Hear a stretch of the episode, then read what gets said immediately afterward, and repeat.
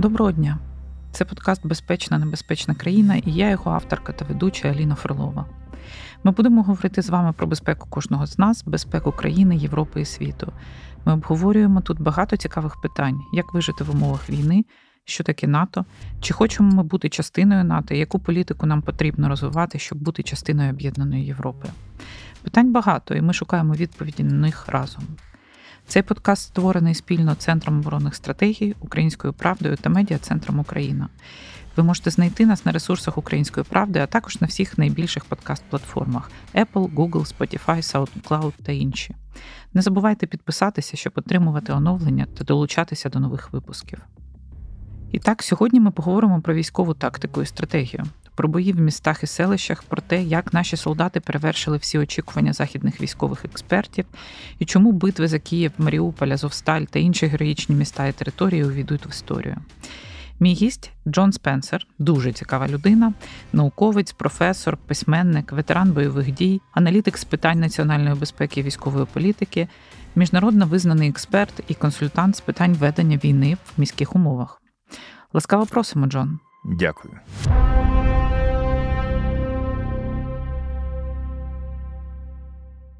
Can you tell a little bit? Чи можете ви розповісти трохи про те, як ви стали фахівцем з війни у містах? Yeah, that's a great question.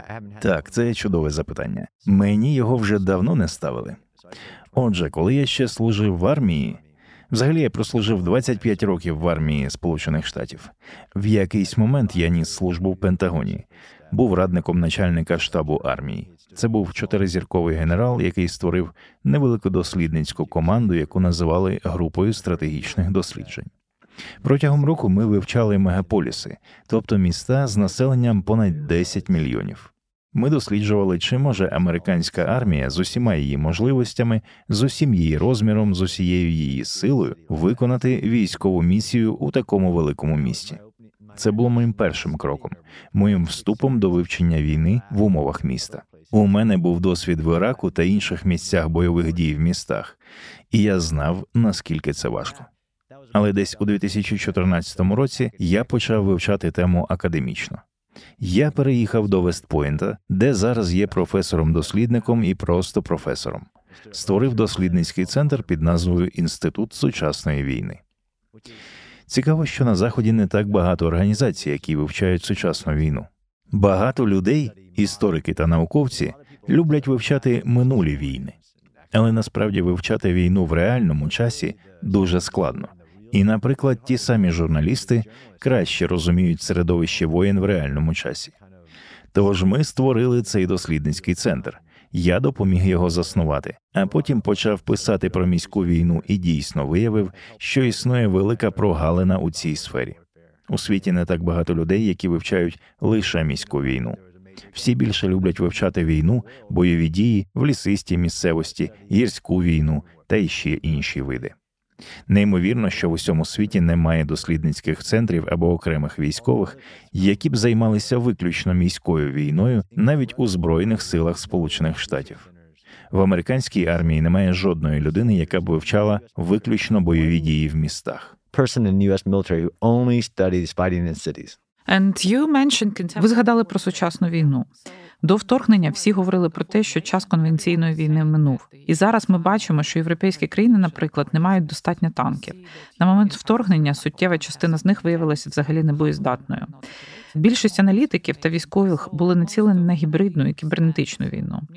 З чим же ми зіштовхнулися наразі? Це дуже дуже конвенційна війна. Це виглядає як на фотографіях з часів Другої світової. Але в той же час Україна використовує і багато безпілотників, як і Росія. Україна використовує багато сучасного обладнання для контролю над оперативною обстановкою. То що ж таке сучасна війна? У чому її суть? So what is contemporary warfare? What's about? Знаєте, це цілий академічний курс, який складається з багатьох багатьох лекцій. Завжди був табір, який вивчав минулі війни. Завжди був табір, який намагався переконати в тому, що на їхню думку є правильним для майбутньої війни. Робототехніка, штучний інтелект, всі ці речі, які вам більше не потрібні. Я люблю казати, що Україна нагадала, що є найважливішим на війні. Це не про те, хто більший, не про те, хто має найсучасніші технології. це поєднання багатьох речей. Але Україна показує світові, в тому числі американській армії, найбільшій і найпотужнішій у світі, як виглядає справжня сучасна війна. Це поєднання старого і нового, це поєднання всіх форм потужності. Недостатньо мати ідеальну велику армію. Російська армія ніколи не змогла б, і вони зрозуміли це надто пізно перемогти Україну, тому що Україна це не лише українська армія. Україна це люди, це промисловий потенціал, це інновації, це освічене населення і воля до боротьби. Жодна армія не змогла б цього зробити. Тож це те, що знаєте, сучасна війна це Україна. Є варіації, не всі війни однакові в різних частинах світу. Саме тому ми викладаємо загальну військову теорію, і в Україні ви можете побачити всі старі теорії від Суньцзи, який жив понад 2000 років тому, до Клаузевіца. всіх цих людей, яких ми вивчаємо, і тих людей, яких називали майстрами війни. Великі полководці навчали такому підходу в минулі часи. Але світ починає забувати про це і тому використовує погані приклади. Ми використовуємо приклади війн, де все закінчилося за 96 годин, наприклад, буря в пустелі і тому подібне. І я особисто думаю, що Росія повірила у таке і подумала: добре, ми можемо зробити це дуже швидко з невеликими силами, тому що це спрацювало тут, тут і тут. Але не можна застосовувати одні й ті ж самі принципи у різних ситуаціях. So, what is your а яка ваша місія зараз в Україні? Що ви тут робите? Я приїжджаю сюди кожні 3-6 місяців, щоб провести дослідження, як ми щойно говорили про сучасну війну. А потім я пишу про це, читаю лекції, подкасти, розповідаю по всьому світі про уроки, які я виніс із боротьби України за виживання від стратегії на національному рівні до тактики, що працює, а що ні наприклад, про артилерію та інші речі, про які світ казав, нам більше це не потрібно. Тому я приїжджаю сюди, тому що не можна вивчати війну здалеку. Насправді не можна. Я приїжджаю, зустрічаюся з командирами і ветеранами, їжджу на поля битв, ходжу по землі. Особливо це стосується битви за Київ. Я провів багато часу протягом року, вивчаючи битву за Київ, тому я можу брати ці знання і застосовувати їх по всьому світу. And what do you think about the battle? Що ви думаєте про битву за Київ? Well, that's a long... One, I'm ну, це довга історія. Я все ще вивчаю її. Це все те, що ми називаємо туманом війни. Адже є способи взяти столицю і є способи не взяти її. Але в такому випадку потрібно підготуватися до непередбачуваних ситуацій. Росія думала, що може зробити більше ніж насправді. А коли зіткнулася з проблемою, не змогла пристосуватися з багатьох причин. Військові не змогли цього зробити, а розвідка говорила їм неправду про те, як їх будуть зустрічати, ну і таке інше. Вони тоді атакували на семи фронтах, але я називаю битву за Київ, коли я про неї доповідаю, найбільш вирішальною битвою сучасної епохи з кінця Другої світової війни. Тому що це була основна битва, як я вчу студентів у Вестпойнті, вирішальна битва. Вирішальна битва це битва, яка визначає результати для обох сторін, стратегічні результати. Росія в лютому, в ході повномасштабного вторгнення, хотіла захопити Україну, хотіла усунути український уряд і її незалежність, хотіла реколонізувати її назад в Російську Федерацію. Це і було справжньою стратегічною метою, на відміну від заявленої. А стратегічною метою України було вижити як незалежній демократичній самовизначеній нації. Так що це головна битва, хоча всі битви мають значення. Тобто битва під Черніговом, битва під Сумами, битва за Маріуполь, вони всі мали значення. Але вирішальною битвою була битва під Києвом. Тому як тільки Росія програла і відступила 3 квітня, це і був кінець. Війна за Україну була виграна, хоча бойові дії триватимуть тому що вся територія це Україна, але боротьба за Україну як демократичну націю, як самостійну націю в її ідентичності, Росія програла цю битву. І тоді вона змінила цілі, мовляв, о, це не було нашою метою, це зовсім не те, що ми робили. Ми просто хотіли Донбас і південь України. Вони постійно змінюють цілі. Е, ви згадали один дуже важливий момент, який також хвилює мене, про те, що Росія мала неправильне сприйняття і невірне уявлення про Україну, неправильні дані розвідки. У той же час на початку Україна, я вважаю, також зробила багато помилок або тому, що в нас не було даних, або тому, що ми не звертали на них уваги. І ті ж самі помилки, власне, робили всі провідні політики світу. Я маю на увазі демократичні держави, тому що вони мали дані розвідки, але політичні рішення, які вони приймали, не відповідали ситуації. У них не було плану А, плану Б щодо вторгнення. Був лише один, що Росія прийде, а потім будуть маленькі повстанські загони і неорганізований спротив. Як ви вважаєте, чому, незважаючи на те, що у вас багато науковців, аналітичних центрів, центрів вивчення Росії, так багато помилок було зроблено на цьому першому етапі? Why so many mistakes were made at this first point? Помилки України, помилки за межами України, те, що ми називаємо розвідувальними даними. Я не думаю, що світ або навіть сама Україна знали наскільки сильно країна змінилася після революції на майдані 2014 року. Уряд, армія, поліція, що змін було достатньо, щоб підштовхнути її до справжнього переосмислення себе. Тож, можливо, деякі з цих припущень про те, яким чином Україна відповідатиме Росії, могли бути слушними у 2007 році. Але після вторгнень 2008 і 2014 років війни з терористами, АТО, я думаю, що в Україні було недостатньо людей, розвідки, політиків тощо, щоб зрозуміти, що таке Україна. Це саме те, чого ми вчимо. Дуже важко зрозуміти, що станеться, поки ти не випробуєш це на практиці. Тож російські військові. Я бував на брифінгах, де російські військові в теорії ставали кращими за американських у таких речах, як далекобійні артилерійські системи і тому подібні. Все це залишається на папері, поки ви не перевірите це на практиці. І російська армія, яка є однією з форм влади, пройшла випробування і виявилася неспроможною. Вона вже навіть не є другою найкращою армією в Україні, не кажучи вже про світ. Я не знаю відповіді на питання, чому всі сприйняли це неправильно. Я думаю, що вони, і навіть я, не знали Україну. Вони не знали український народ, навіть щодо українських політиків. Так, війна це політика, але коли ви насправді воюєте за виживання, ви використовуєте найкращі військові поради. Ви починаєте вникати в оперативні можливості, тому що знаєте, що ви захищаєте, знаєте, що є пріоритетом та єдиною метою. І як ви сказали, навіть українці не очікували, що армія Російської Федерації, хоч вона і стояла на кордоні, нападе на Київ на столицю, і в цьому був ризик. У перші дні існував ризик, що Київ впаде.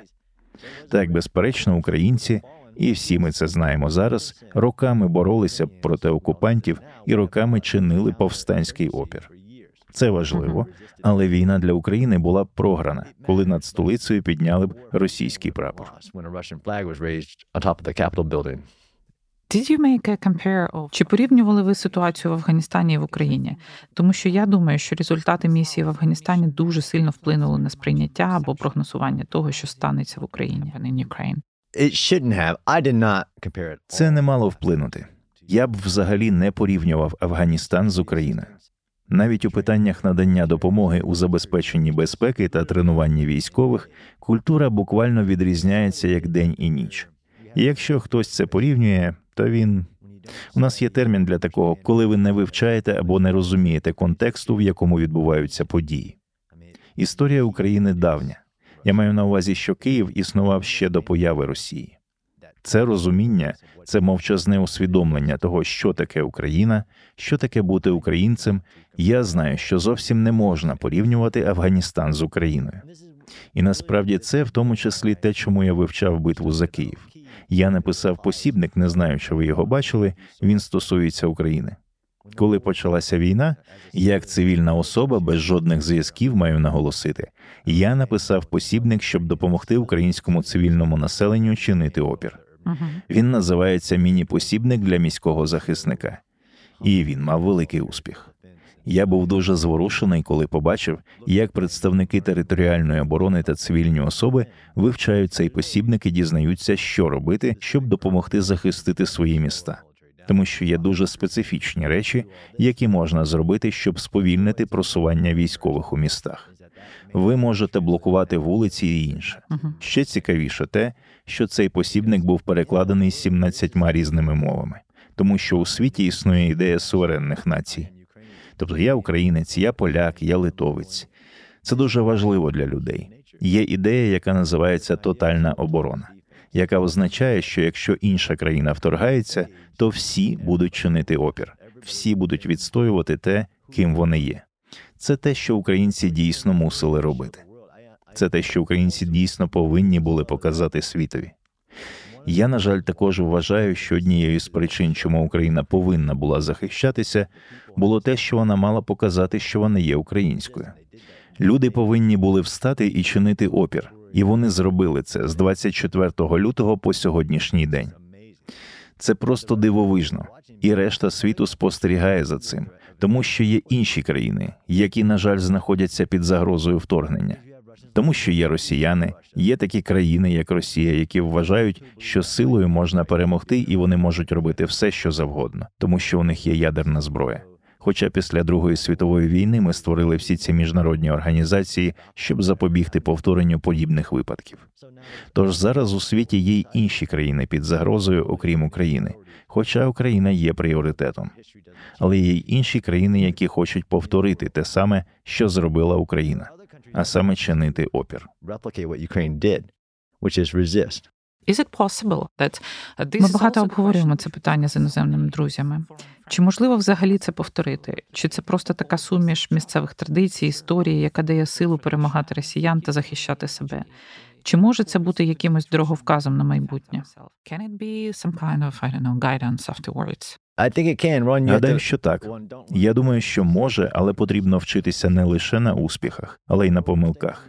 Як ви сказали, в Україні були помилки. Неготовність до оборони була скрізь. Everywhere. Yeah, we, we started... Так, ми почали розбудовувати територіальну оборону лише за кілька місяців до вторгнення. Хоча закон, наприклад, був готовий за кілька років до цього. Full-scale invasion.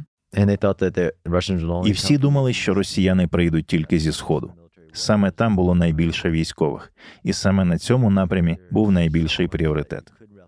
Я думаю, що можна багато чого запозичити з того, що зробила Україна від початку війни і дотепер. Саме тому я тут. Я намагаюся зібрати ці маленькі шматочки інформації про те, що можна повторити. Наприклад, якщо ви хочете, щоб усі ваші цивільні захищали країну, якщо ви хочете інтегрувати цивільний потенціал, тому що цивільне населення піднялося не лише для того, щоб воювати. Українські громадяни піднялися і створили всі види технологій, не лише безпілотники, але й систему Дельта, систему кропива, систему Дія. Дехто це називає асиметричною війною. Асиметрична війна це коли ви воюєте у нетрадиційний спосіб. Мені не подобаються такі терміни, як конвенційна війна, неконвенційна війна, асиметрична війна. Це просто війна. Якщо ви воюєте традиційно, то ви воюєте неправильно. Якщо ви воюєте так, як хоче ваш ворог, то ви програєте. Але що для мене є нетрадиційним і асиметричним, так це те, як Україна використала силу народу. Це стосується не лише військових дій але й усіх освічених людей. uh Кожного, кого я зустрічав у всіх цих різних організаціях, я запитував, чим ви займалися до війни. Ну, я був інженером, я був it спеціалістом я був професором, я був лікарем. І саме це дає можливість використовувати цю силу не лише у військовій сфері, а й у всіх інших. А що нового ви побачили в цій війні з точки зору ведення бойових дій у міських умовах? І, можливо, скажете кілька слів про Маріуполь, наприклад. Я знаю, що ви зустрічалися з сім'ями захисників Маріуполя і обговорили з ними якісь питання. Ні, ще не доводилося бачитись. Я лише зустрічався з Катериною, дружиною Дениса Прокопенка, командира полку Азов, яка очолила організацію родин захисників Азовсталі. Саме вона зв'язала мене з ветеранами. Тож я намагаюся зібрати історії не лише азовців, а й морпіхів та усіх, хто там був. Сьогодні мене вразило те, як важливо, на мою думку, збирати ці історії. Зранку, перед тим як прийти сюди, я почув від когось. Ну, знаєш, спочатку перемога. Спочатку перемога, а потім історії. А я кажу: ого, це зовсім не так. Ви не розумієте, як працює війна. Війна це політика. Ті історії з Маріуполя, які я зустрічаю під час цієї поїздки, а я зустрічався з багатьма ветеранами, які намагаються відновитися після полону та воєнних злочинів Росії. Ці історії, які мають вийти у світ у фільмах та книжках, зараз дуже важливі для перемоги України. Люди не розуміють, як працює війна. Війна це політика, війна це воля народу, і ви сильні настільки, наскільки сильні ваші союзи. Це знов таки те, що Україна продемонструвала світові. Всі це знають. Сунь Цзи сказав це ще дві тисячі років тому. Ваша сила у ваших союзах, і це те, що Росія намагається досягти, щоб Україна залишилася наодинці. Так, Україна воює самостійно, і вона ніколи не просила нікого воювати за неї, а лише дати їй зброю. Однак вона має 50 з гаком країн у союзниках.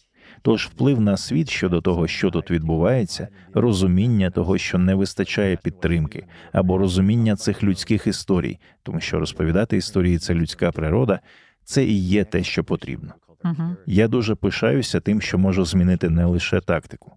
Ви запитали мене, що нового у веденні війни. Ми можемо говорити про безпілотники і про те, як Україна використовує їх по іншому, uh-huh. що є наступною еволюцією в тому, що ми називаємо характером війни тому що характер війни завжди змінюється, і Україна показала, що використання цивільних технологій не лише безпілотників, а й інших систем, як я вже казав, наприклад, системи Дельта, змінює можливості, які ви можете створити на полі бою.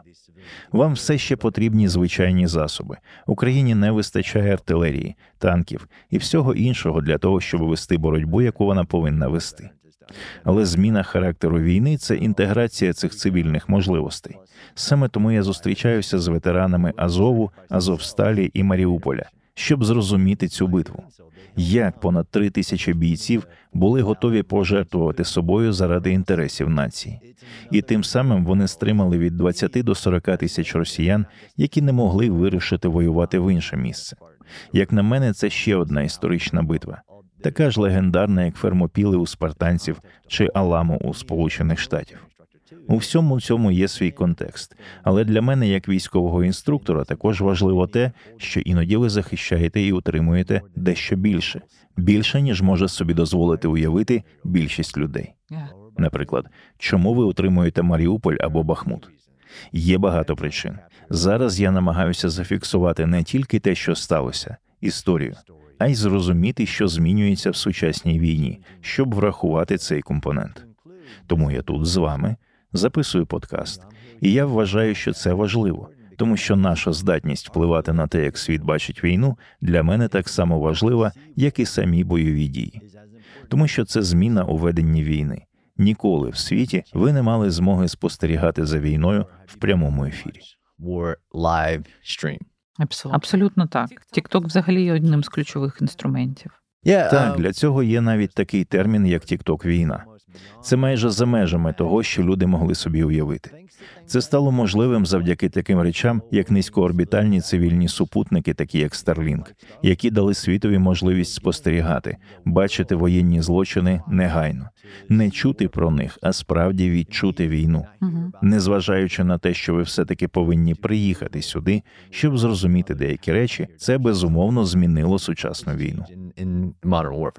Окей, and if this is changing, do you see the necessity? Гаразд, і якщо це змінюється, чи бачите ви необхідність зміни стратегії концепції ведення війни, наприклад, у доктринах Сполучених Штатів або в доктринах НАТО? Тому що я не знаю, чи це правда, але кілька місяців тому чи півроку тому було інтерв'ю однієї з лідерок країн Балтії, і вона сказала, що в концепції НАТО було передбачено, що в разі нападу Росії війська НАТО повинні відступити з країн Балтії на півроку, перегрупуватися і потім повернутися назад. Всі були шоковані, тому що за півроку в країнах Балтії власне не залишиться жодної живої людини через дії росіян. Це свідчить про те, що насправді багато концепцій не включають розуміння ведення сучасної війни. Чи бачите ви необхідність зміни, що на вашу думку має бути змінено?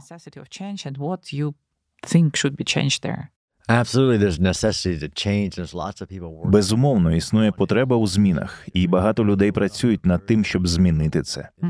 НАТО було на межі втрати актуальності, воно було на межі зникнення до того моменту, як стало зрозуміло, що стратегічні прорахунки Росії будуть вивчатися в школах протягом багатьох поколінь. Вторгненням в Україну вона знову зробила НАТО актуальним, змусила Україну нагадати і змусила світ зрозуміти, що таке Україна в її історії від козацтва до сьогодення. Так, це змінює стратегію НАТО в усьому, починаючи з вашого військового потенціалу. Україна показує світові на що здатна, щоб воювати на професійному рівні. І все НАТО, всі країни, особливо західні країни, змушені здійснювати масові суспільні зміни, щоб зрозуміти, що потрібно для самозахисту. А в це входить стримування, тому що ви не хочете воювати. Кожна деталь, починаючи від законів війни і закінчуючи стратегією, переплітається воєдино. Зараз відбуваються дуже великі зміни. Чи достатньо швидко вони відбуваються? Ви можете сперечатися, я пам'ятаю, що на конференції ви говорили щодо цих питань. Це довгий список, але так, НАТО змінює розмір сил, рівень загрози з боку Росії та інших країн до того, що ми називаємо глобальним міжнародним порядком. Якщо ви хочете його зберегти, можливо, деякі з міжнародних організацій, які були створені для його підтримання, такі як Міжнародний кримінальний суд і закони і звичаї війни, мають змінитися, що вносить багато різних правок у їх роботу та функціонування. Так само, як і в збройних силах, в альянсах, законах, в угодах, як в ЄС і НАТО. Це не моя сфера компетенції, але Україна ця війна змінила світ, і багато людей цього не розуміють. І знову ж таки мова йде про доступ до інформації, про те, звідки люди отримують новини. І я намагаюся говорити про це в інтерв'ю. Ви не розумієте, що ця війна вже змінила світ. Це набагато більше ніж Україна. І якщо ви не станете на захист України, світ зміниться в дуже поганий бік.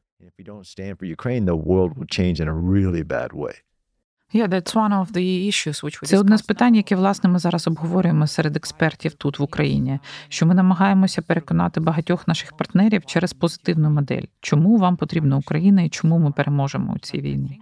Але я думаю, що ми досягли певної межі, тому що ми використали всі аргументи і вперлися в стелю. Не змогли пояснити, що буде, якщо Україна програє цю війну, а Росія переможе, і що після цього буде зі світом взагалі.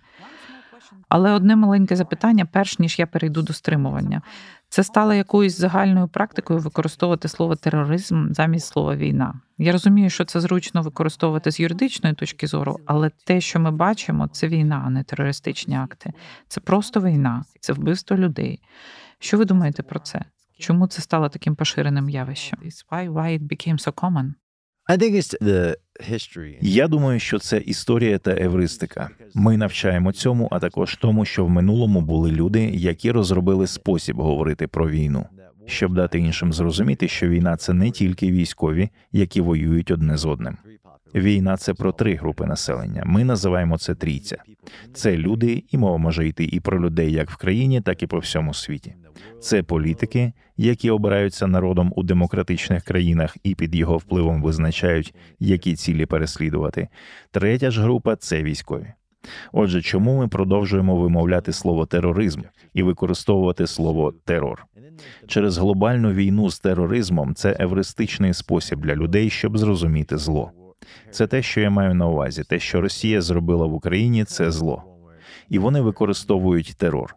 Ця війна і боротьба України піддали випробуванню все, про що ми коли-небудь говорили, щоб запобігти повторенню подібних воєн. Вона поставила під сумнів ідеали суверенітету, постколоніальної реколонізації, поняття геноциду, перенесення війни на людей, а не на військових. Всі ці речі, про які після Другої світової війни ми говорили ніколи знову. Так, це гасло ніколи знову. Я думаю, що люди, намагаючись зрозуміти війну в Україні, використовували тероризм як евристичну можливість зрозуміти наскільки погано те, що робить Росія, і за що вона не несе ніякої відповідальності. Так, я згоден з вами, що можливо його не варто використовувати так часто, як зараз, але Росія використовує воєнні злочини як метод ведення війни. Наприклад, вона нападає на людей, і ми мали незліченну кількість повітряних атак тільки під час мого візиту сюди, під час моєї поїздки. Росія хоче, щоб люди боялися, щоб вони впливали на своїх політиків, щоб ті змінили свої дії і пішли на певні поступки. Це ніколи не спрацює. Але для зовнішньої аудиторії, на жаль, це спосіб спробувати донести інформацію. Саме тому я вважаю, що це так важливо, щоб такі організації, як ваша, постійно намагалися доносити її до людей з народом України, з народом Європи, з народом Заходу і з народом Росії, щоб вони розуміли, що тут насправді відбувається. Геноцид, щоденні напади на цивільних осіб, використовуючи терор як метод, а це і є визначення тероризму. Ви просто намагаєтеся вселити страх у людей, щоб вони щось робили. Ви намагаєтеся примусити їх щось зробити насильницьким шляхом. Це терор, але це також війна проти законів. Існують закони, і тепер речі на кшталт. Ну і що, що я не дотримуюся правил? Що ви мені зробите? Проходять випробування, і це те, що Росія хоче випробувати. Мовляв, мені байдуже, я вчиню геноцид. Що ви мені зробите? У мене є ядерна зброя. І ми маємо робити більше для того, щоб такого висловлювання більше ніколи не прозвучало. І наразі це є випробуванням. Окей, okay. so coming back to deterrence and nuclear weapon. Гаразд, давайте повернемось до стримування. Ядерна зброя. Це наступна червона лінія, 120-та, напевно, червона лінія в цій війні. Росія зараз активно використовує Запорізьку атомну електростанцію як інструмент шантажу, погрожує використати тактичну ядерну зброю. Згідно з опитуваннями, які проводяться в Україні, понад 86% сказали, що навіть у випадку застосування тактичної ядерної зброї Україна не повинна йти на переговори. Тобто ми не те, щоб не боїмося, але ми розуміємо, що якщо ми програємо цю війну, то в будь-якому випадку втратимо нашу націю, нашу державу, і тому у нас власне нема вибору. Тож ядерна зброя так ядерна зброя. А в західних країнах є багато страхів. Мені здається, що вони більше пов'язані, скажімо так, зі складністю прийняття рішення про те, як реагувати, ніж з самим застосуванням зброї. Але по-перше, наскільки реалістичним, на вашу думку, є використання ядерної зброї в Україні? А по-друге, виходить, що ядерна зброя як фактор стримування не спрацювала, якщо Росія розпочала цю війну. Тож якою має бути модель стримування? So what should be a deterrence model? Це знову ж таки ще одне величезне питання. Ми проводили конференції зі стримування у Вестпойнті, тому що це питання має багато аспектів. По-перше, наскільки імовірно, що Росія застосує ядерну зброю. Навіть тактична ядерна зброя, про яку говорили протягом останнього року, обросла хибними уявленнями. Використання тактичної ядерної зброї було дуже імовірним сценарієм після Другої світової війни, коли ми не хотіли використовувати таку зброю для знищення міст, подібно до Хіросіми і Нагасакі. Це були фактично великі артилерійські снаряди. Ми всі тоді їх мали. Радянський Союз мав такі снаряди, Сполучені Штати також. Всі мали цю тактичну ядерну зброю лише меншого розміру. Вважалося, що вона буде використовуватися на полі бою для досягнення військових цілей, а не як зброя, що закінчує війну. Але за останні пару років люди використовували питання тактичної ядерної зброї для інших цілей. Я думаю, що ми також вивчаємо це, щоб зрозуміти мету Путіна чи Росії, тому що хто власне нею керує. Всі ці речі, коли ви намагаєтеся визначити, в чому полягає політичний інтерес Росії, окрім того, щоб просто знищити Україну, де він готовий зупинитися. Путін зло, але я не думаю, що він ірраціональний. Більшість людей вважають це, називається теорією раціонального актора, що він раціональний, як і всі злі диктатори і тирани. І протягом всієї історії їхній інтерес номер один це виживання виживання як лідера і виживання як політичної партії, яка відповідає за народ і нав'язує свою волю всім іншим. Якщо в Україні буде застосована зброя масового знищення, не обов'язково ядерна, це може бути хімічна, біологічна зброя. Раціональний актор повинен знати, що це все змінить. І захід досить чітко дав це зрозуміти. І я думаю, що захід має чіткіші плани щодо того, що він робитиме, якщо це станеться, ніж зараз. Щодо таких заяв, як а як же ескалації щодо цієї зброї, ескалації щодо тієї зброї, ми не хочемо його розлютити, ми не хочемо, щоб це сталося. Це все в сірій зоні політичних розрахунків. Застосування ядерної зброї чи взагалі зброї масового знищення насправді запустить дуже сплановані дії. Наприклад, наприклад, наша політична верхівка вже заявляла що у випадку застосування тактичної ядерної зброї в Україні національні інтереси Сполучених Штатів та Великої Британії вимагатимуть негайної та руйнівної відповіді, наприклад, негайного знищення російських військових на території України, знищення російського флоту в Чорному морі негайно за одну ніч. Це говорю не я, Джон Спенсер. Я не можу цього сказати, але наші політичні лідери можуть.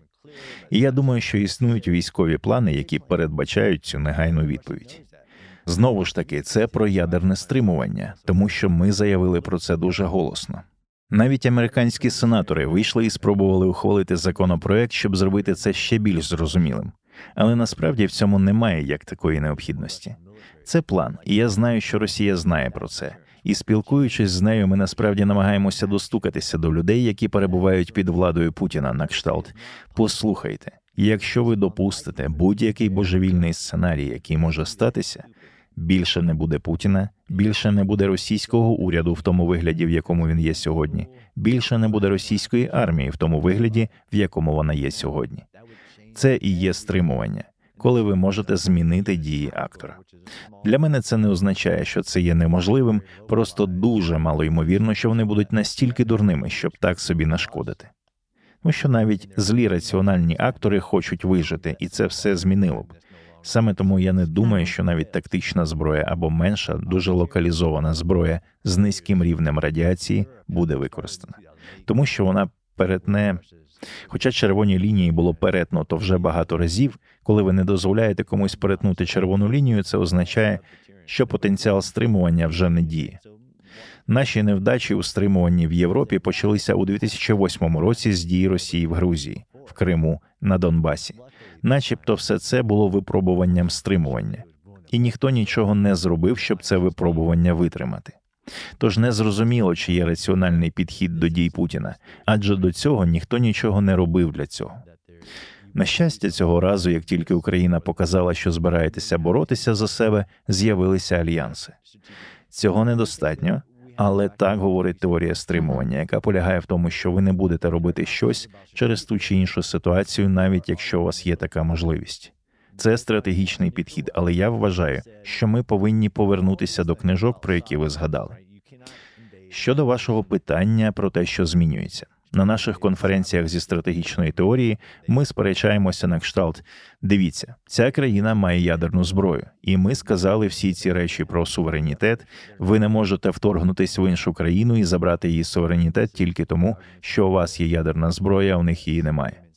Існує теорія, що якщо країна має ядерну зброю, вона не піддається вторгненню. І це аргументи щодо Будапештських угод, угод про безпеку і всього іншого. Якщо ви не академік, вам не потрібно обговорювати ці речі, але ця війна дійсно випробовує глобальний міжнародний порядок, який об'єднує всі наші країни. Це те, чого цивільні, а їх мільйони, не розуміють. Наприклад, коли я йду в магазин і щось купую, я маю таку можливість завдяки тому ж глобальному міжнародному порядку, економічному, політичному, інформаційному. Це і є якраз те, що Росія намагається порушити в Україні. У нас є чіткі правила щодо того, що можна і що не можна робити на війні. Але якщо ці правила не підкріплені силою, тоді немає ніякого стримування. Тоді можна викреслити це правило, тому що ми його не дотримуємось. Цілеспрямоване бомбардування цивільного населення є одним з найтяжчих воєнних злочинів, одним з найбільших після Другої світової війни, на кшталт Дрезденського та всіх бомбардувань Лондона. Ми сказали ніколи знову, але подивіться, ми дозволяємо їм це робити і нічого з цим не робимо. Тож просто або відкиньте це правило, або зробіть щось із цим. Just throw the rule away or do something about it. Okay, let's speak about counteroffensive in Crimea. Гаразд. Давайте поговоримо про контрнаступи Криму. Я зараз отримую дуже багато запитань, чи вважаю я контрнаступ успішним, чи все повністю програно. В мене є своя думка, але я хотіла б почути вашу як військового. Як ви можете оцінити контрнаступ, і як ви можете оцінити можливість України повернути Крим військовим шляхом? Military. З першим трохи простіше. В основі контрнаступу лежить те, що ми називаємо широкомасштабними бойовими діями або широкомасштабними операціями. На жаль, через те, що ці битви дуже помітні, і через те, що люди в цей момент концентрують на них свою увагу, вони хочуть негайного результату. Ми хочемо бачити реакцію на дії дуже швидко. Знову ж таки, якщо ви не приїжджаєте в Україну, ви не розумієте, наскільки вона велика на карті. Ви не розумієте географії, ви не розумієте, що Росія намагається захопити з тією силою, яку вона має. Ви не розумієте цифр. І коли люди чують цифри, вони насправді не розуміють, що це означає: 100 тисяч солдатів чи 50 бригад. Вони просто бачать цифри в доларах і думають: о, 40 мільярдів доларів. Це багато, цього має вистачити для перемоги. Вони навіть не розуміють, що це навіть не 5% річного оборонного бюджету для нас, як для Сполучених Штатів. Ми витрачаємо понад 800 мільярдів доларів на рік на нашу армію, щоб мати цей ефект військового стримування і мати цю спроможність. Люди просто не розуміють навіть розмірів сил, які атакують, які просуваються. Тому вам потрібно розробити оцінювання успіху бойових дій. І я не знаю, які вони проводяться в Україні. Як військовий стратег, я можу сказати, що одним з оцінювань успіху є просто утримання території і звільнення території. І ми вже згадували, що як і в Бахмуті, пара сотень метрів, пара тисяч метрів, які в підсумку стали околицями Бахмута, це єдине, що Росія змогла за об'єктивним аналізом взяти майже за рік боїв. У контрнаступі Україна мобілізувала все, що могла з отриманих сил, все, що могла із західного обладнання і створила цю кількість штурмових бригад для проведення контрнаступів і звільнення території. Тож одна з оцінок того, як проходить контрнаступ. Так, є багато людей, які хотіли негайних результатів на кшталт. Ну це ж не війна, Україна не веде війну на виснаження. Вона не жертвує солдатами, як це робить Росія, яка поклала 100 тисяч загиблих і поранених заради взяття Бахмута. Україна не буде так воювати. Вона дбає про своїх людей. І це знову ж таки величезна різниця, яку потрібно висвітлювати на війні між країнами, які поступають по радянськи, жертвуючи мільйонами людей, країнами, які думають, що це просто цифра. Я маю на увазі ті країни, які не дбають про своїх громадян. Україна не збирається так воювати. Але за мірками успіху у неї є контрнаступ, який я вважаю вже був успішним. І крапка. Україна вже звільнила багато сіл, багато міських районів, багато ключових перехресть і деякі місця, які не були вільними з 2014 року. За оцінюванням успіху, це і є успішний контрнаступ. Не настільки успішний, наскільки на думку людей він має бути, щоб зберегти західні альянси. Це ще одне мірило. Що ж, як щодо того, щоб пригальмувати, почекати і зрозуміти, що таке війна. Росія витратила рік на встановлення оборонних ліній, мінування, знову вчиняючи військові злочини і мінуючи території, навіть не знаючи, де сам. Вони навіть не знають, де та які території вони замінували сотні і сотні метрів. Зазвичай я намагаюся сказати, про які саме квадратні кілометри прикордонної території ми говоримо, але люди просто не розуміють. Іноді ти намагаєшся порівняти з Техасом і Джорджією, щоб люди зрозуміли, що це таке. Але інший вимір контрнаступу полягає в тому, що він іще не повністю розгорнувся. Хтось хоче назвати це поразкою. На мою думку, як стратега, як військового, який вивчає війну, це вже успіх. Україна вже звільнила більше території, ніж Росія за рік. Вона ще не розгорнула більшість, навіть половину сил, які були виділені для контрнаступу. Тому всі хочуть зараз, зараз, зараз, але це не ваше рішення щодо контрнаступу. Україна буде наступати тоді, коли буде знати, що це прийнятний рівень ризику для українців. Українські солдати, чоловіки і жінки борються за існування. Україна не збирається витрачати десятки тисяч життів на те, щоб досягти щастя за рахунок когось іншого. Тому ми знаємо, що Україна не розгорнула навіть половини бригад, виділених для контрнаступу. Тому і хтось хоче тиснути пальцем у карту, поспішаючи сказати все нічого не вийшло. Це маячня, бо там вже є успіх. А справжній успіх, якого Україна зможе досягти в цьому контрнаступі, іще попереду. Якими є справжні цілі, ніхто не знає, окрім українців, і це таємниця, яку я не хочу знати. Nobody knows except Ukrainians. That's a secret, and I don't want to know. Good comparison was used by Ben Hodges. До речі, гарне порівняння використав Бен Ходжес. Згадайте Нормандію, сказав він. Ми всі вважаємо цю операцію успішною, але я хочу нагадати вам про тривалість цієї операції. І за цей час, наприклад, протягом одного місяця союзники просто не могли висадити десант на землю. Вони просто намагалися, робили спроби. І якщо ви перебуваєте в межах цього періоду, ви не можете оцінювати це як успіх. Але озираючись назад, ви зрозумієте, що наприкінці кінців вони досягли своєї мети, досягли мети операції. Operation afterwards. Yeah, it's a great analogy. Так, це чудова аналогія. Знову ж таки, це сучасна війна. Люди тільки починають розуміти, що таке сучасна конвенційна війна. Ніхто не бачив її з 1940-х років. Тож з чим ви порівнюєте контрнаступ? Ви можете спробувати порівняти його з чотириденним вторгненням або операцією проти нікого і оцінювати це як модель успіху. Але ми повинні стати кращими в оповіданні історії та аналогіях і припинити порівнювати війну України з війнами, які не мають нічого спільного з Україною. Припинити порівнювати її з будь-чим, що сталося за останні 50 років. The last 50 years. Угу. So, Crimea. Отже, Крим. Розкажіть, що ви думаєте про Крим? Чи можливо його звільнення, і чи ви бачите якісь формуючі операції, які, наприклад, відбуваються зараз? Of Тут є багато змінних, що впливають на поточний перебіг подій.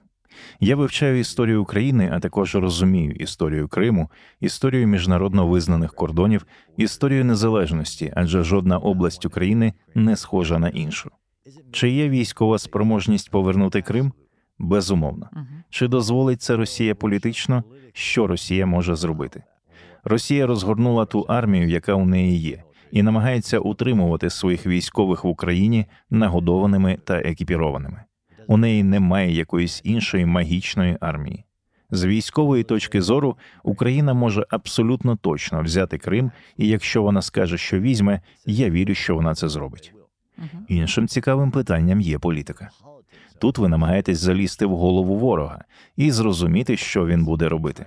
Я згоден з генералом Беном Ходжесом, який є одним з небагатьох, кого я знаю, хто вивчає цю тему, слухає, приходить і намагається достукатися до людей, щоб вони зрозуміли. Він каже, що ви не повинні, ви можете поставити Росію в настільки невигідне становище на Кримському півострові, що у них не залишиться вибору. І це те, що люди не розуміють на війні, що одна із цілей дати ворогу вибір або піти, або померти. І те, що ми бачили на війні до цього часу, що російські солдати, коли їм ставлять питання піти або померти, вони йдуть. Вони не воюють так, як герої Маріуполя, які готові віддати все, щоб бути вільними, віддати все за свою націю та за тих, із ким вони себе ідентифікують. Це не росіяни, це не російські солдати в Україні. Тому я згоден з генералом Ходжесом, що коли Україна буде готова, вона може поставити Крим з тією зброєю, яку вона вже має, у таке невигідне становище, що поставить російських солдат перед питанням: ви хочете померти або ви підете. Але також треба розуміти, що є іще політика війни. Так в чому ж полягає політична проблема? Всі війни закінчуються за столом переговорів. Не від мене залежить, як закінчиться ця війна. Це залежить від українського народу. Якщо український народ скаже, що ми будемо боротися за кожен дюйм, щоб відновити кордони 91-го року, я вірю, що він буде боротися за кожен дюйм, але все-таки будь-яка війна закінчується політичною інтеграцією. Це і є визначенням війни. Це дві країни, які переслідують політичні цілі. Будь-яка війна закінчується за політичним столом. Україна прийде за цей стіл із великою силою. Але чи буде Крим тією річчю, про яка інша сторона скаже ні, це ніколи не скінчиться вашим приходом до Криму, втратою нашої військово-морської бази чи іще чимось? Сподіваюся, Україна продовжить збирати сили там, де не буде мати значення, чого хоче інша сторона. Крим це не тільки дуже велике тактичне питання, що базується на військових можливостях, але й більше це дуже стратегічне питання про те, що робитиме Росія із ним. Я маю на увазі, сподіваюся, що Україна і надалі буде продовжувати свою політику щодо визволення Криму. І не має значення, як ви хочете це зробити, але це те, що станеться в будь-якому випадку. Yeah, that's actually what Залужний said. Так, власне, те саме сказав Залужний. Мені байдуже, які поради мені даватимуть. Я знаю, що ми звільнимо Крим, і я не буду слухати чужих думок. І я думаю, що це дійсно унікальна ситуація, коли нація диктує умови цих переговорів. Українці досить єдині у своїй позиції. Гаразд, наша розмова добігає кінця, і в мене є ще кілька невеликих запитань. Тож одно з них прогноз закінчення війни. Це одне також з найбільш поширених питань, яке мені ставлять. І я б хотіла спросити у вас, який у вас прогноз? What prognosis do you have? Yeah, I get that a lot too. Так, я теж часто чую це питання. І, будучи військовим дослідником, я розумію, що не варто слухати будь-кого, хто каже, що може передбачити, що станеться, бо ніхто цього не може, тому що і насправді ніхто не може. Це війна. Війна це люди, тому ви не можете передбачити справжнього перебігу подій. Путін може завтра впасти. Ніхто цього не передбачить. Ніхто не чекав на ЧВК Вагнера, яка робить переворот у Росії. Цього ніхто не міг передбачити. Тому будь-хто, хто каже, що може передбачити, як закінчиться ця війна, помиляється. Я можу сказати лише про імовірний кінець війни, і тоді, звичайно, ви запитаєте, коли це буде кульмінація російських військ. Це термін, якого ми навчаємо. Кульмінація означає, що російська армія більше не здатна виконувати покладену на неї місію. Отже, військова місія Росії зараз полягає в тому, щоб захищати те, що вони незаконно захопили, тобто те, що вони окупували. Багато територій України демонструють, що російські військові не мають можливості утримувати окуповані території. Це знову повертає нас до контрнаступу. Це лише маленький приклад, але війна закінчиться тоді, коли російські військові більше не зможуть робити те, що вони намагаються робити. І це досягне своєї кульмінації в Україні, що підштовхне лідерів сісти за стіл переговорів. А під столом переговорів мається на увазі вислухати умови України та вивести війська з України. Коли це станеться, поки що цього не сталося, тому що Захід не дав Україні того, чого вона потребує. Я маю на увазі навіть малу частку того, що їй потрібно, щоб виконати цю місію, щоб російські військові досягли кульмінації. Ми дали 30 танків, або на початку це були 4 артилерійські установки. Ми знаємо, що потрібно для того, щоб російські військові досягли кульмінації, і чому ми не даємо цього обладнання. Ось у чому питання. Я не знаю, чому це дуже політично складне питання. Але війна це трохи простіше ніж політика, про що я й кажу. Вона закінчиться тим, що російські військові досягнуть своєї кульмінації. У Росії немає достатньо військових, щоб вести ту війну, яку вона намагається вести зараз. Україна, на жаль, втрачає солдатів щодня, і це жахливо. Українські військові, українське суспільство насправді стають сильнішими з кожним днем. Тому армія зростає в розмірах, зростає в можливостях і зростає в досвіді. Тож це просто годинник, який цокає не на користь Росії. Чим довше вона намагатиметься робити те, що вона робить, тим швидше вона буде переможена. Тому всі хочуть знати, чим це закінчиться. Для мене все закінчиться просто військовою кульмінацією, і Путін може хотіти всього і одразу, але він не буде мати для цього достатньо військових, і тоді він від цього не отримає ніякого результату. Коли це може статися? Ну багато в чому це залежить від інших людей в Україні. Контрнаступ відбувається, але він відбувається із ви воюєте з тими військовими, які у вас є, і з тим обладнанням, яке безпосередньо у них є. Ось чому людям зручніше говорити про зброю ніж про інші речі, такі як військові навчання, наприклад. Я завжди казав, що ця війна триватиме в активних бойових діях, як і будь-який конфлікт, місяцями, але не роками. Тоді як інші люди кажуть, що такий період може тривати два роки, а хтось навіть каже, що багато років. Особисто я і моє внутрішнє відчуття саме тому так важко робити прогнози. Полягає в тому, що в російської армії немає цих років для підготовки до бою. Вони не мають для цього можливостей, а деякі санкції працюють, і їх повинно бути набагато більше ніж зараз. Тому що війна це політика, тому мова йде не лише про військову силу, але й про економічну силу. Як довго Росія може знищувати свою економіку, перш ніж вона дійсно відчує це? Це відбувається, але недостатньо швидко. Це все можна було б прискорити. Але я маю на увазі, що це не має нічого спільного із контрнаступом України. Кінець цієї війни могли б прискорити інші люди, і це повинно бути так. Я твердо в це вірю і досі вірю. Хоча у мене є багато побоювань, що бойові дії можуть тривати місяцями, але війна не може тривати роками. Зараз це не означає, що Путін коли-небудь перестане хотіти знищити Україну, і ймовірно завжди буде існувати загроза конфлікту на кордоні. Я не знаю, як він буде виглядати та що розділятиме Україну та Росію в майбутньому. Сподіваюся, що між ними буде демілітаризована зона, де не буде дозволена зброя, не буде дозволена військова сила. Існують способи зробити це, але Путін повинен відмовитися від своїх тиранічних інтересів. І ви робите це, доводячи цю військову кульмінацію до того, що не має значення, чого ви хочете, у вас немає військових, щоб зробити це. Здається, генерал Ходжес казав це кілька разів. Це може закінчитися до Різдва, це можливо, але є дуже багато змінних у цій ситуації, щоб говорити наперед. Я тут з генералом Ходжесом абсолютно солідарна і з вами. І сподіваюся, ну ні, це не надія, це певні логічні висновки, які свідчать про те, що ми можемо досягнути такої мети. Get it. You understand Але ви розумієте, що існує небезпека втоми від війни. Україні потрібно підтримувати альянси. Але я розумію, що таке війна. Це дуже цікаво, і саме тому, як я вже казав, для мене такі історії важливі, тому що я розуміюся на їх оповіданні.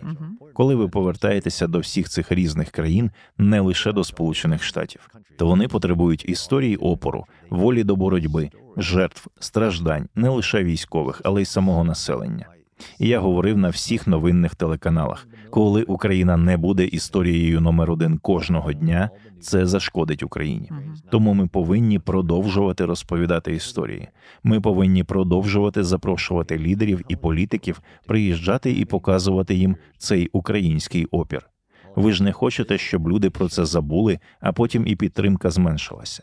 Нам потрібно, щоб підтримка зростала, щоб швидше покласти цьому край, щоб глобальний податок, яким Путін обкладає всіх нас, весь світ, і Україна одна з тих, хто вмирає за це, припинився. Чи вважаєте ви, що ситуація може суттєво змінитися у разі зміни влади у Сполучених Штатах? Так, це те, що нас турбує вибори. Я справді думаю, що це може статися. І саме тому, якби я був на будь-якій із цих керівних посад, не в Сполучених Штатах, я не кажу за когось, але за себе. Я б відчував нагальну потребу допомогти Україні досягти перемоги до того, як відбудуться масштабні політичні зміни, які, на жаль, можуть піти в різних напрямках, які змінять підтримку, змінять всю політику ведення війни. Вона може змінитися, хоча наразі ми маємо двопартійну підтримку щодо цього питання. Знову ж таки, прогнозувати політичні вибори в США і подібні речі дуже невдячна справа. Ну, доброю ознакою є те, що в Україні також ніколи не можна передбачити результати Um, виборів. Ми маємо двопартійну підтримку. Я не думаю, що це зміниться, але якщо зміниться керівництво і воно піде в іншому напрямку, я розумію, що буде певне відчуття нагальності із цього приводу. І якби це був я, то мені здається, що я мав би визнати це відчуття нагальності, а потім підтримати Україну більше, ніж підтримуємо ми її сьогодні. Окей, so the last question... Тож, напевно, останнє питання. Повертаючись до ваших порад цивільному населенню. Перед повномасштабним вторгненням я придбала курс у мого колишнього колеги. Він раніше був в рекламному бізнесі, але в 2014 році приєднався до добровольців і став військовим. І пізніше зробив курс про те, як вижити цивільному населенню в умовах міських боїв. І я розповсюдила цей курс серед своїх колег, рідних, знайомих. Моя сестра сказала, що не вірять, що таке може статися в реальності. І я також сказала їй, що з великою ймовірністю цього не станеться, таких масових міських боїв не буде. Я помилилася, це сталося. Тож, що ви можете порадити цивільному населенню, яке все ще залишається в Україні з усіма цими масованими атаками, потенційними боями на вулицях? Яку найкращу модель поведінки їм слід обирати? What's the best model for them to use? Preparedness is the ultimate form of deterrence. Готовність це найвища форма стримування. Коли ви знаєте, що ви готові до всього, що б це не було. Незалежно від того, чи це надзвичайна ситуація, чи повітряні нальоти, чи повномасштабна війна, готовність є найкращою формою стримування, щоб запобігти цьому і не допустити того, що станеться, не дати ворогу того ефекту, якого він хоче. Що стосується цивільних, то їм не потрібні мої поради на цьому етапі. Тому мій посібник допомагає іншим націям по всьому світу. Українці знають, що вони повинні бути готовими до зустрічі з російськими військовими будь-де. І тому ви бачите навіть не територіальну оборону, яка, як ми погодилися, не була ідеалом на початку, вона дійсно не була єдиною. Зараз це щось дуже масивне і потужне. Але коли я відвідую села і громади, бачу, що середні школи повинні підтримувати цей рівень готовності, і захисники громад, яких я зустрічаю, Мгм. які не належать до територіальної оборони, але насправді є захисниками громад, сформували ці групи. Тому що потрібне планування і готовність, навчання навичкам надання медичної допомоги, навчання навичкам того, що ми будемо робити без інструкцій. А це власне і було опором на початку. Ніхто нікому не казав, що робити. Вони виходили і воювали, тому що вони хотіли бути вільними. Але такий рівень інструктажів і, як правило, навчальні заклади є справді чудовим способом навчити, як триматися подалі від бомб та ідентифікувати невибухлі боєприпаси, Мгм. тому що це, на жаль, майбутнє України, Мгм. як і саме розмінування, і люди будуть гинути ще багато років. І зрештою, цей рівень національної стандартизації того, що люди знають про медичну допомогу, ідентифікацію бомб, розуміння захисників як громадських захисників, що якщо це коли-небудь повториться, ми будемо більш підготовленими ніж минулого разу. Ми знатимемо, що робити по-іншому. Ми будемо робити те, що спрацювало цього разу. Ми будемо планувати це, тому що деякі перемоги, які були досягнуті, були лише удачею. Тому що люди хотіли робити добрі справи, і ви повинні використовувати цю силу. Тому я думаю, що порада для всієї спільноти. Ось чому я приїжджаю сюди. Люди приїжджатимуть в Україну, щоб дізнатися, що вони зробили правильно, а що вони зробили неправильно. Навіть в Україні цивільне населення повинно зрозуміти і підготуватися до використання тих практик, які спрацювали. Чи це медична допомога, чи це підготовка запасів, чи все, що не було зроблено, або знати, який план є для цієї території, і все таке інше. Я сподіваюся, що українське цивільне населення все це продумує, щоб наступного разу було менше страху. Тому що коли ви не готуєтеся, ви боїтеся. І були великі групи людей, які не знали, що робити, і були налякані. І я сподіваюся, що існує певна інституціоналізація цього процесу, щоб було менше страху, менше впливу, менше терору. Це те, що могло б статися, якби це повторилося. What would happen if this happened again? Yeah. Thank you so much. Thank you. Дуже дуже дякую. Розмова вийшла надзвичайно цікавою. Коли ми вимкнемо мікрофон, я запитаю вас, як потрапити на ваш курс, тому що мені дуже цікаво його прослухати. І я сподіваюся, що ви повернетесь знову, і ми обговоримо деякі інші питання, всі уроки, які ви винесли з української війни. Дякую вам за те, що ви робите в Україні. What you're doing here.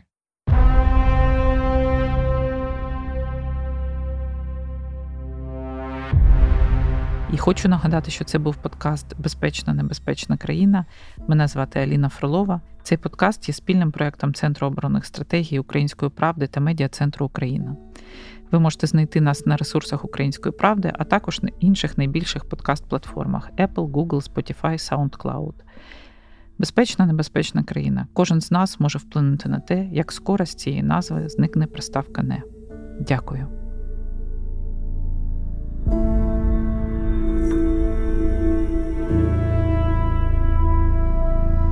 Bye.